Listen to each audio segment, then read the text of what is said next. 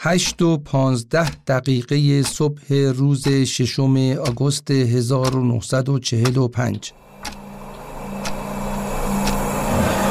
این قسمت پادکست از نزدیک درباره یک واقعه پزشکی که توی ژاپن اتفاق افتاده. ژاپن حدوداً هشتاد و شش سال قبل. این قسمت درباره ژاپن هست، اما درباره مردم اون جزیره ژاپن که عمر بالای صد سال دارن نیست. روایت این قسمت درباره زندگی نیست، درباره مرگ. اما نه مرگ مدل سامورایی ها که یه شیوه خودخواسته بوده. این قسمت درباره انسان ها هست، اما نه اون انسان هایی که پدیده‌ای به اسم وابی سابی رو رقم میزنن. درباره انسان هایی که به سرعت دارن مرزهای اخلاق رو رد میکنند. روایت امروز در مورد یه اتفاقی که به نظرم هیچ موقع ازش خلاصی نداریم، یعنی جنگ. همین حالا که دارم با شما صحبت میکنم، یه بمب توی یه جایی از جهان افتاد روی خونه‌ای و چند تا زن و بچه و مرد کشته شدن.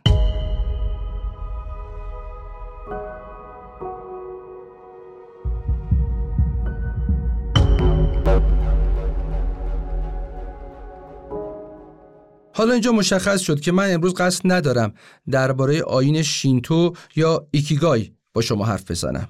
نمیخوام درباره آیین بودا یا راشومون یا حتی هفت سامورایی صحبت کنم.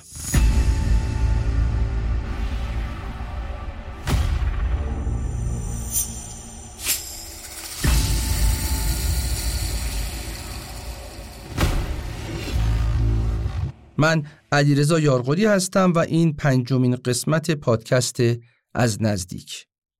دکتر شیرو ایشی، جنایتکاری که هرگز محاکمه نشد.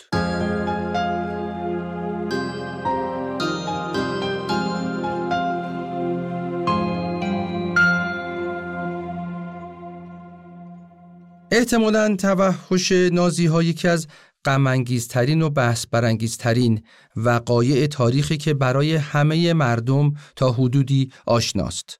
هم جریان تاریخ نگاری و هم فرهنگ عامه توجه زیادی به وقایع تلخ جنگ جهانی دوم داشتند، تا جایی که این نوع آدمکشی و این نوع توحش به نوعی به نماد تبدیل شده.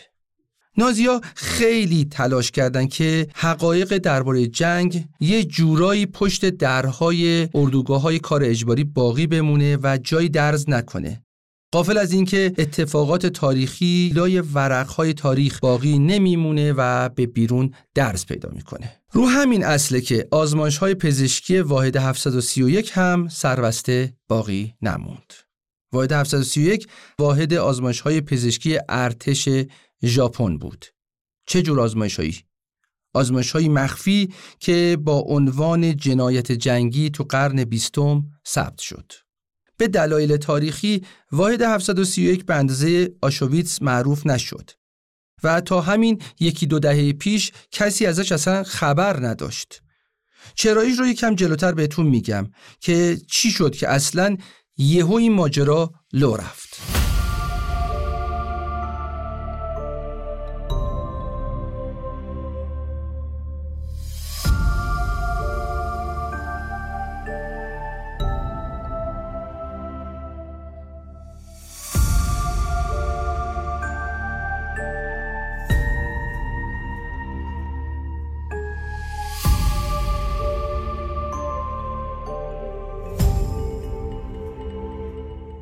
قبل از اینکه بگم دکتر شیرو ایشی کی بوده و چه کارایی کرده، باید روی یکی دو تا پرونده کوچیک کلیک کنم.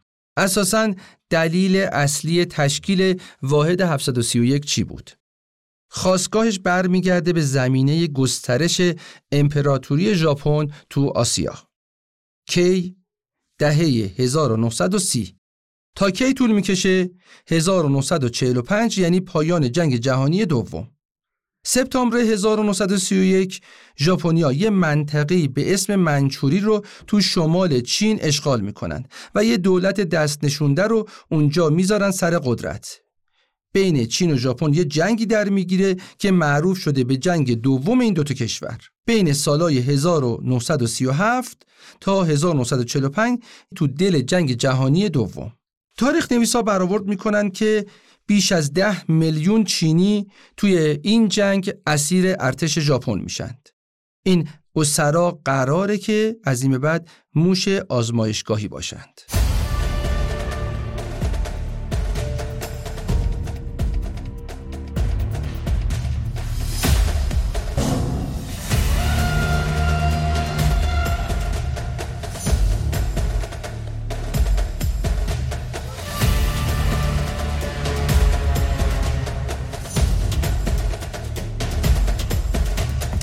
ارتش امپراتوری ژاپن یه برنامه تحقیقاتی رو شروع میکنه برای توسعه سلاح‌های بیولوژیکی و شیمیایی.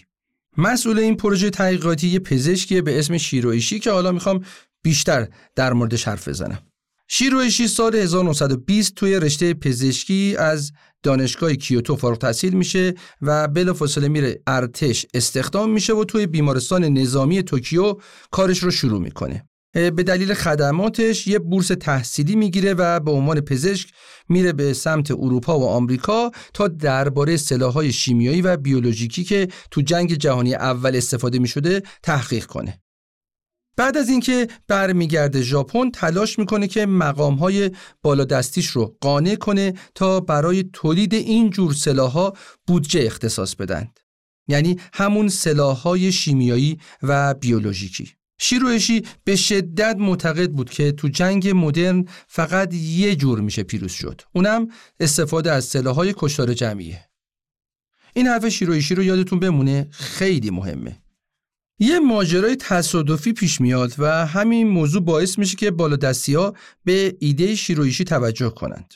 بعد از بازگشت از اروپا یه اپیدمی مننژیت توی منطقه شیوع پیدا میکنه و ایشی یه فیلتر ویژه برای آب طراحی میکنه که باعث میشه اپیدمی به شکل قابل توجهی مهار بشه. موفقیت ایشی اونقدر چشمگیره که مقامات متوجه میشن با یه آدم نابغه و با استعداد طرفند. حالا شیرو ایشی یک کارت طلایی دستش افتاده. نظریاتش درباره گسترش تسلیحات بیولوژیکی شنیده میشه و این یعنی واحد آزمایش‌های مخفی هفتصد و سی و یک رو باز شده فرض کنید.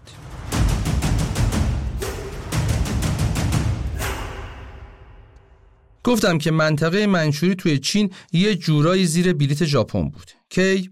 سال هزار و نهصد و سی و یک.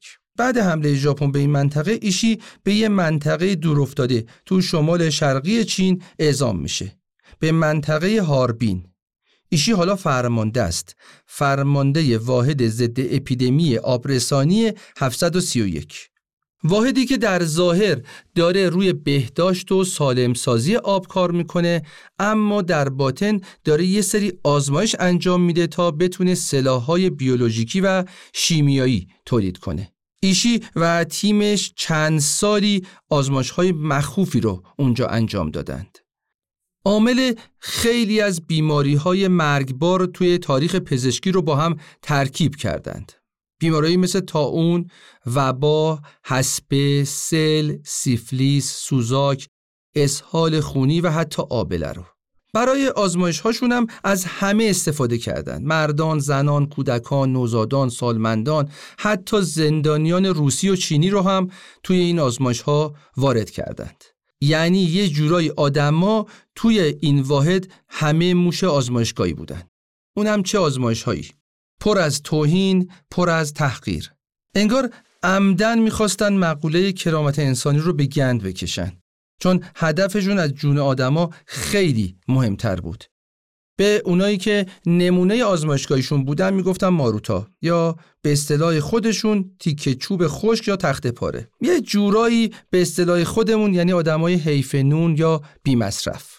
به این قربانی‌های بخت برگشته میگفتن که می‌خوایم بهتون واکسن تزریق کنیم، در صورتی که داشتن پاتوژن‌های مرگبار رو بهشون تزریق می‌کردن تا ببینن واکنششون به چه صورته. پاتوژن یعنی همون عوامل بیماریزا. اینجور آزمایش‌ها خیلی ایشی رو قانع نمی‌کنه. بنابراین تصمیم می‌گیره که یه قدم جلوتر بره و یه جای بزرگتری رو در اختیار بگیره تا با تجهیزات بیشتر بتونه آزمایش‌های بیشتر و گسترده‌تری رو انجام بده. جای جدید بزرگتر و مدرن‌تر بود.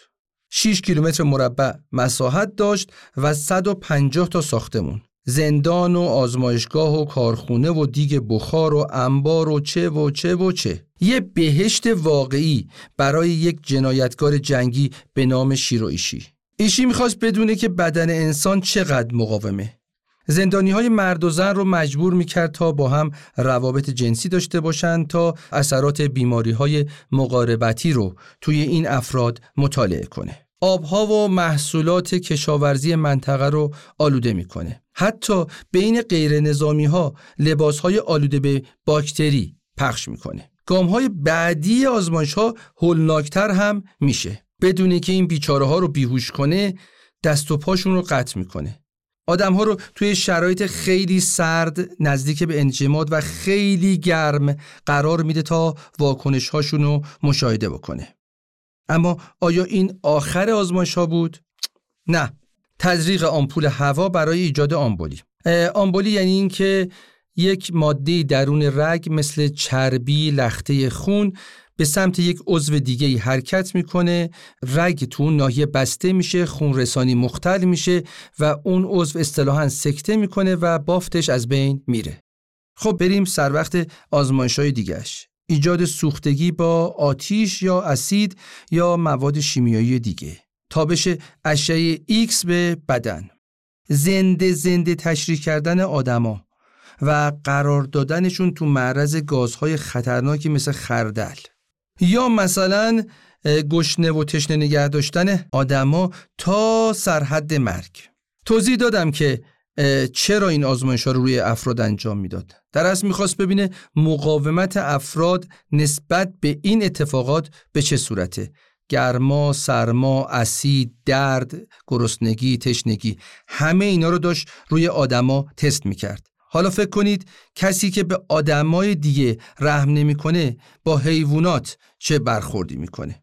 ایشی روی حیوانات هم آزمایش‌های بی‌رحمانه‌ای رو انجام میده. یه بار صد تا موش رو گرسنه نگه می‌داره و بعد اونا رو توی یه اتاقی رها میکنه که یه گربه چاق توش بوده. ایشی بعد از این آزمایش نتیجه میگیره که حیوان‌های ضعیف‌تر هم تو حالت گرسنگی تیم تشکیل میدن و حیوان‌های قوی‌تر رو میتونن بخورن. دیگه واقعا لازم نیست که توضیح بدم که نتیجه این آزمایش‌ها کجا استفاده شده. دست کم من به عنوان پزشک اصلاً دوست ندارم به چنین چیزی فکر کنم. به هر حال این آزمایش‌ها جواب میده و ارتش ژاپن تو جنگ بیولوژیکی قدرت زیادی میگیره. میشه حدس زد که بعد از یه همچین دستاورد شومی شیرو ایشی چه جایگاه بزرگی پیدا میکنه. این کارا یه جورایی تو دل جنگ جهانی دوم داشت انجام میگرفت. پس ورود آمریکا به این قصه خیلی هم عجیب نیست. اما برخورد آمریکایی‌ها با این قدرت جنگی ژاپن چی بود؟ اولش آمریکایی‌ها برنامه گسترش تسلیحات ژاپن رو جدی نمی‌گیرن، چون روی دانشمندای خودشون خیلی حساب باز کرده بودن و احساس می‌کردن که این چشم‌بادومیا بدون کمک اونا نمی‌تونن در مورد سلاح‌های بیولوژیکی و شیمیایی خیلی پیشرفت کنن. اما جنگ جهانی شروع شده بود و ژاپنیا توی جنگ دست بالا رو داشتند. خیلی از سربازان آمریکایی و انگلیسی قربانی روش‌های مورد استفاده واحد هفتصد و سی و یک شدند.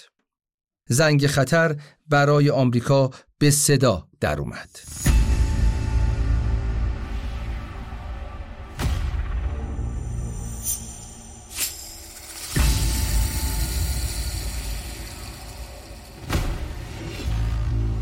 یادتونه که یه کمی قبلتر گفتم که نظر شیرو ایشی این بود که برای برتری توی جنگ‌های مدرن باید حتماً از سلاح‌های کشتار جمعی استفاده بشه.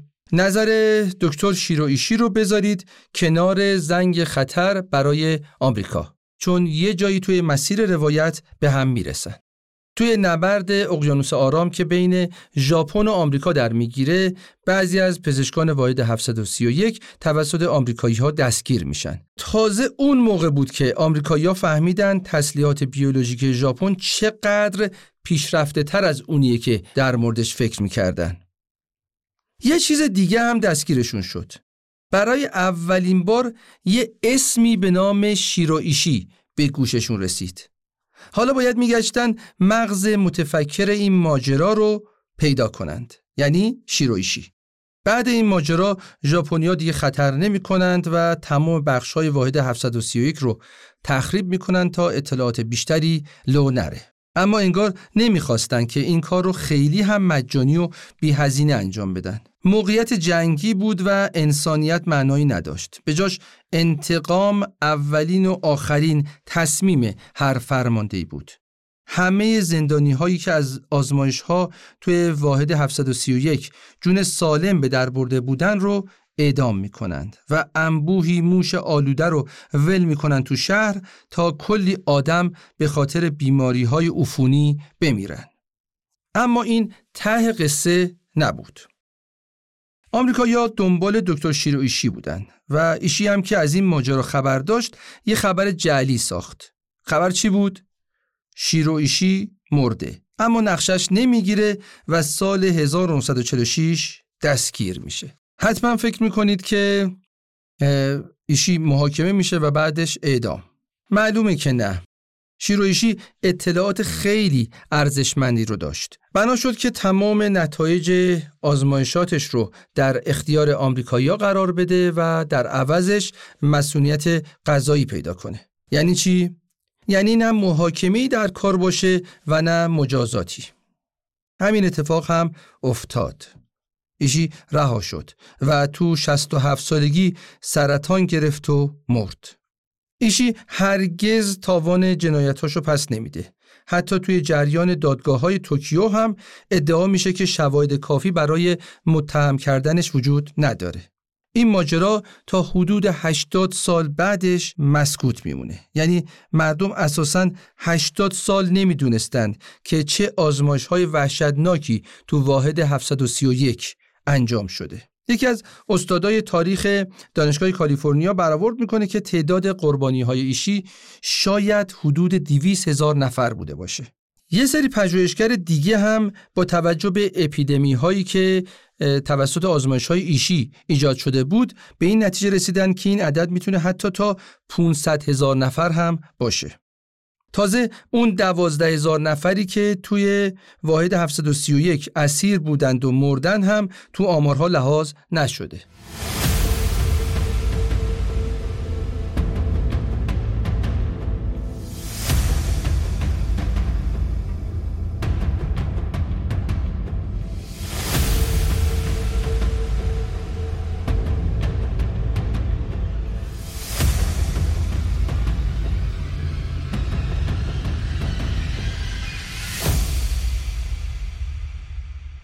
گفتم که جنگ بین چین و ژاپن به لحاظ تاریخی با جنگ جهانی دوم همپوشانی داشت.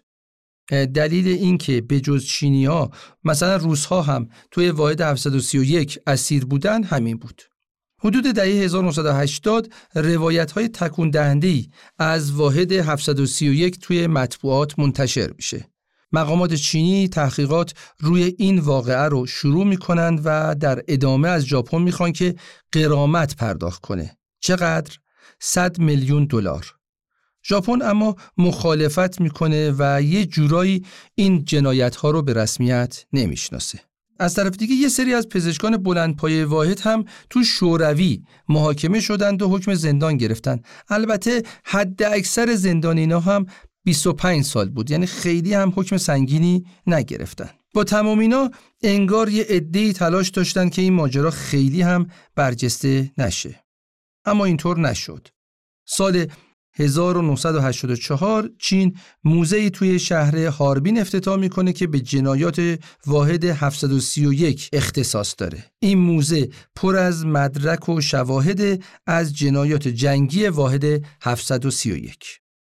سال دو هزار و چهارده هم چین یک مستند تلویزیونی در مورد این جنایات پخش میکنه که با واکنش منفی ژاپنی‌ها مواجه میشه. این مستند توی یوتیوب هست و اگر اسم شیرو ایشی رو به لاتین توی یوتیوب سرچ کنید حتما میتونید به راحتی این مستند رو پیدا کنید و ببینید. بسیار مستند تأثیرگذاریه. حالا چین چرا این کارا رو داشت انجام میداد؟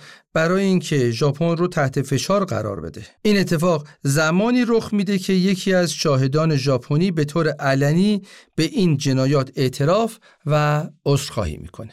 در نهایت پرونده جنایت‌های جنگی دکتر شیرو ایشی تو سال دو هزار و پنج توسط ژاپن به رسمیت شناخته شد، اما هرگز غرامتی پرداخت نکرد. جنایات جنگی واحد هفتصد و سی و یک مطمئناً یکی از تاریک‌ترین فصل‌های تاریخ بشره.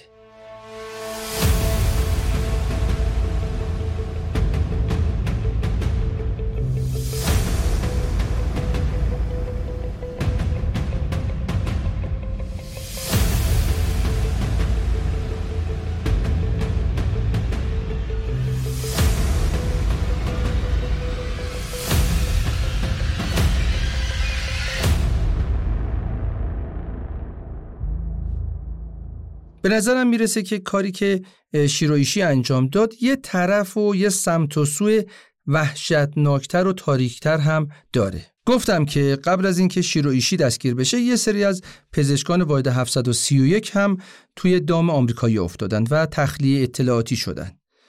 میشه حد زد که آمریکایی‌ها آیا اون ایده اصلی شیرو ایشی رو هم گرفتند یا نه؟ یادتونه که ایده اصلی شیرو ایشی چی بود؟ اگر می‌خواهیم در جنگ مدرن پیروز شویم باید از سلاح کشتار جمعی استفاده کنیم. و هممون تقریبا می‌دونیم که چی شد که آتش جنگ جهانی دوم خاموش شد. با همین سلاح کشتار جمعی، یعنی همون بمباران اتمی هیروشیما و ناگازاکی. ژاپن مدعی توی جنگ تسلیم شد. هشت و پانزده دقیقه صبح روز ششم آگوست هزار و نهصد و چهل و پنج.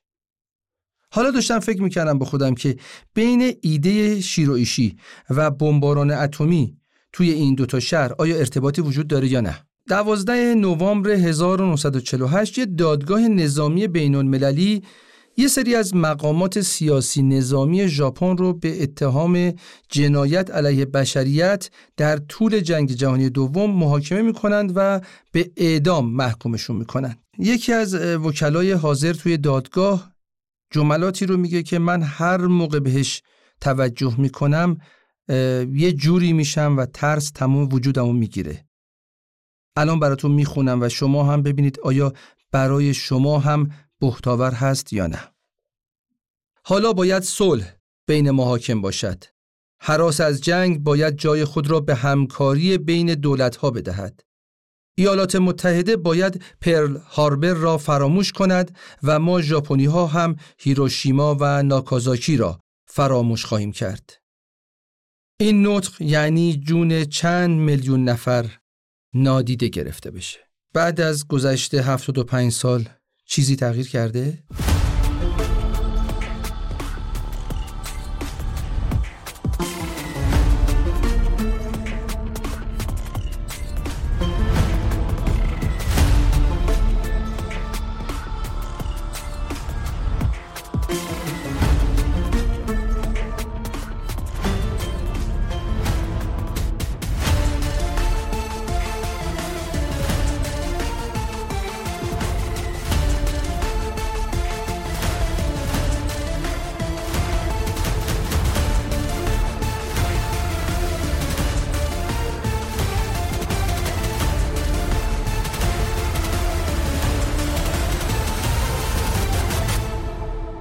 چرا روایت شیرو ایشی رو برای این قسمت انتخاب کردم؟